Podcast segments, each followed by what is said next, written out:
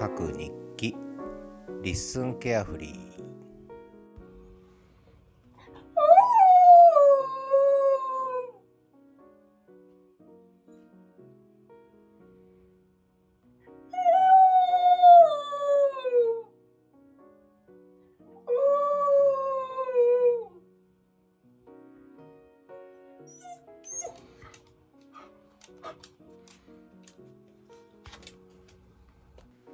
えー、冬一郎くんのちょっと切ない切ない遠吠えからお聞きいただきましたけれども、えー、ちょっとね完全にこんなモードになっちゃいましたね。冬一郎くんね。困りました。えー、ちょっとオンオンオンオン朝から晩から寝てる時以外は大体やってるんでちょっとねちょっとあの、結構辛いですね。はい。えー、そんな感じで、えー、まあ、東一郎くんの発情、ちょっと発情しちゃってんだね、やっぱりね。で、ちょっと切ない感じが出てたかなと思いますけど、どうなんでしょうか。まあ、あんまり他のワンちゃん、あ、まあ、東一郎くんは虚勢してないんですよね。これはもう、ある意味ポリシーでしてないんですけども、まあそういう意味ではこう、まあ、切なさをね、お互いに分かち合いながら生活してるってことなんですが、まあ、何の話かよく分かりませんが、えっ、ー、とですね、えー、今日は勤労感謝の日。昨日はいい夫婦の日と。で、いい夫婦の日はもう全然私関係ないんですけれども、勤労感謝の日もあんまり関係なくなっちゃってるんですけどね。えー、ただその割にはなぜか忙しいと。で、何が忙しいかっつったら、ポッドキャストが忙しいと。でこれは仕事なのか仕事じゃないのかっていうとうーんまあ半分半分やっぱり仕事なんですよね。私にとってはね。あのお金にならない仕事ですけれども。やっぱりちょっとうんこうなんだろうな。やっぱこう情報発信ということ自体あるいは情報発信ぐらいしかまあね、今自分にできることはないなと思ってやってる部分あるんですけどね。まあそういう意味では、あの遊びの部分と、まあちょっとこう、勤労の部分とね、両方あるんですね。まあどっちもこう結構楽しんでやってるつもりなんですけども、そんな東一郎くん今玄関先で、えー、玄関扉を、えー、外に出たいんでしょうね、えー、コスコスしてますけども。えー、さっきまで、えー、お散歩結構今日長かったんです。えー、っとね、朝も2時間。で、夕方というか午後早めに行ったんですね。を逃亡してますね。3時頃出て、で、帰ってきたのがもう5時過ぎでしたけども、あの、昔よく、昔というか、仲のいいワンちゃん、今日7匹集まりましたね、東一郎くん含めて。えー、ゴールデンから、えー、なんだ、えー、コーギーちゃんから、シバちゃんから、あと何がいたかな。えー、結構、もう7匹、7匹の、えー、ワンちゃんたちで。で、えー、女の子のワンちゃんもいるんですけど、統一郎君はお尻をね、もう匂い嗅いで匂い嗅いで興奮しちゃって、え、なかなか大変だったんですけれども。まあそんなことも含めて統一郎君は今ちょっと人恋しい季節なんですね。人恋しいじゃないね。犬恋しい季節というか。まあそんな感じにどうもなってるらしくって、えー、これはなんか、はあ、聞こえるかと思いますけど、今私2階のリビングで収録中なんですが、えー、統一郎君は1階玄関に降りてって外に出たいよと、お散歩また行きたいよっていうね、そんな感じ。まあ仲間を呼んでるのか、ね、誰を呼んでるのか、もうとにかく外に向かっていろいろ上がってきました。東一郎くん上に上がってきました。多分収録始めたから何かやってるぞっていうことで上がってきたんだと思います。東一郎くんね。チャミチガリーの東一郎くん。えーえー、そこに発情が加わって切ないと覚えが、日夜繰り返されて、ちょっと私ノイローゼになりそうだな。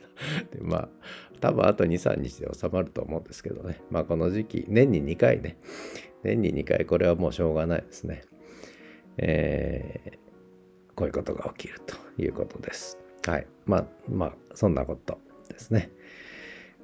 今日の札幌はですね、あの、暖かかったんです。15、6度ぐらいまで上がって気温がね。で、朝からもう10度超えてたんで、で、明日から、明日は日中も気温がどんどんどんどん下がっていくんですね。朝10度ぐらいから始まって、えー、夜には0度ぐらいまで下がるという。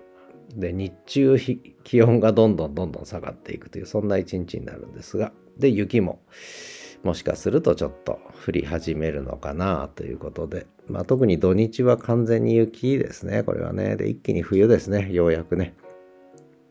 えー、冬がやってくるということで。で、冬になると、東一郎くんはとても元気になってね、ますます散歩時間長くなるって、これどっかで喋りましたけども。さて、そんな私はですね、ポッドキャスト三昧で、これがちょっと忙しくなってきた。何が忙しいかっていうと、あの、えー、YouTube の方に展開始めたじゃないですか。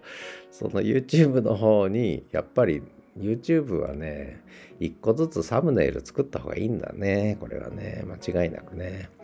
えー、番組のカバーと一本でいくというのはちょっとやっぱ違うなと。これはやっぱりエピソードごとに、エピソード単位で、えー、ちょっと作る必要がある。はいはいはい。かといって全部こう細かく作るの大変なのでなるべくシンプルにだけどこうやっぱりちょっとね、えー、一つ一つアピールできるようにサムネイルはちょっと作った方がいいのかなっていう気がとてもしていますね。でこれはあの YouTube の方まだ登録者8人なんですけどもあのこれ見ててもやっぱりそのサムネイルにタイトルとかが入っていてそれで、えー、聞く人っていうのがやっぱりいる感じがすでにしてますのでね。ここはやっぱりエピソード単位で考えた方がいいかなと間違いなく思ってるということで。まあ一つはそのサムネイル作りというのを今ちまちまやっていてね。まあそれがちょっと勤労勤労していると。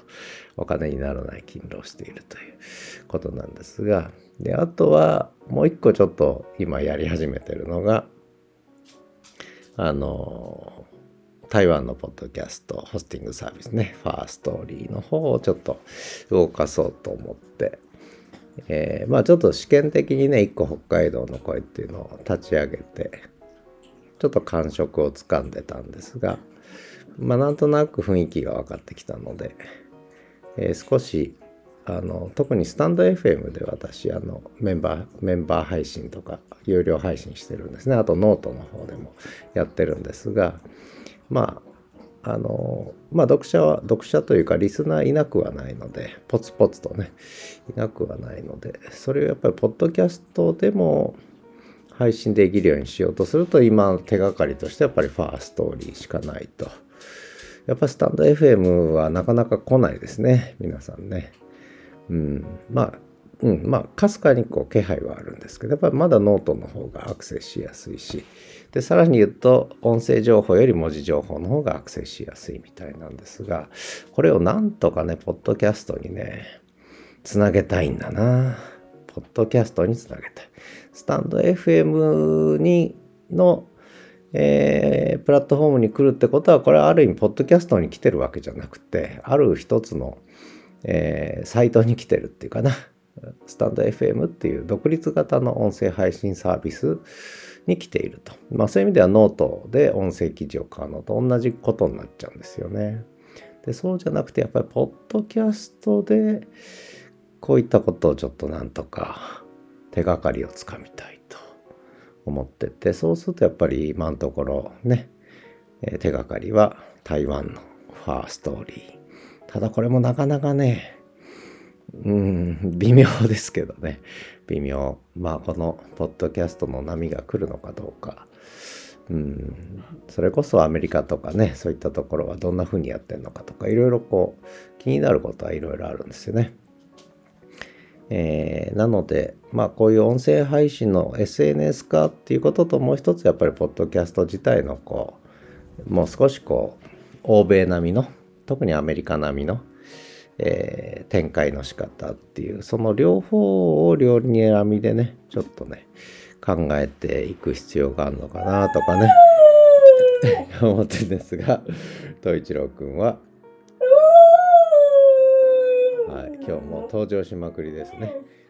ずっとこんな感じで、あの、はい、東一郎くん。おお、外出たいのか？うん？外出たいのか？お散歩行きたいのか？うん？まだ行かないぞ。お前さっき帰ってきたばっかだぞ、1時間前に。うん？見つめられてますけど、東一郎くんに。えー、東一郎くん寝なさい。はい。あ、お家に入った。あと思ったら入らない。なんだ？なんだ？なんだ、冬一郎。ということで、えー全くよくわからない LISTEN carefree になってしまいましたが、まあ、 LISTEN carefree 声で書く日記はこういう番組なので、えーおー、はいはい、もう冬一郎くんのね、えー切ない遠吠え、最初に流したのは実は収録だったんですけど、えー生のな 生で実演してくれました。ということで、遠吠えとともに、切ない気持ちでお別れしたいと思います。ではまた。